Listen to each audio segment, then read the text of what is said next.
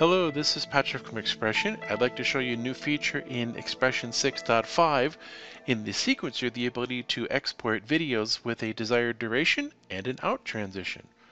I'm in XPression, I have a lower third scene, I'm going to play it in, and you can see that it plays in, and that's the end of the transition. But that's the graphic that I want to use. I'm going to go in the sequencer because maybe I have somebody who needs me to offline this, this particular graphic so they can work with it in Edit Suite. So what I have here is a lower third for Alan Smith.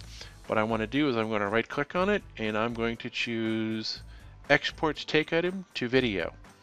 Now I'm going to go ahead and change this and I'm going to call it Alan Smith L3. I was told that they need this to be 97 frames and they also want a transition for the output. So it's going to use transition logic to render that. So I'm going to click on the export button and it's going to export that video out for me.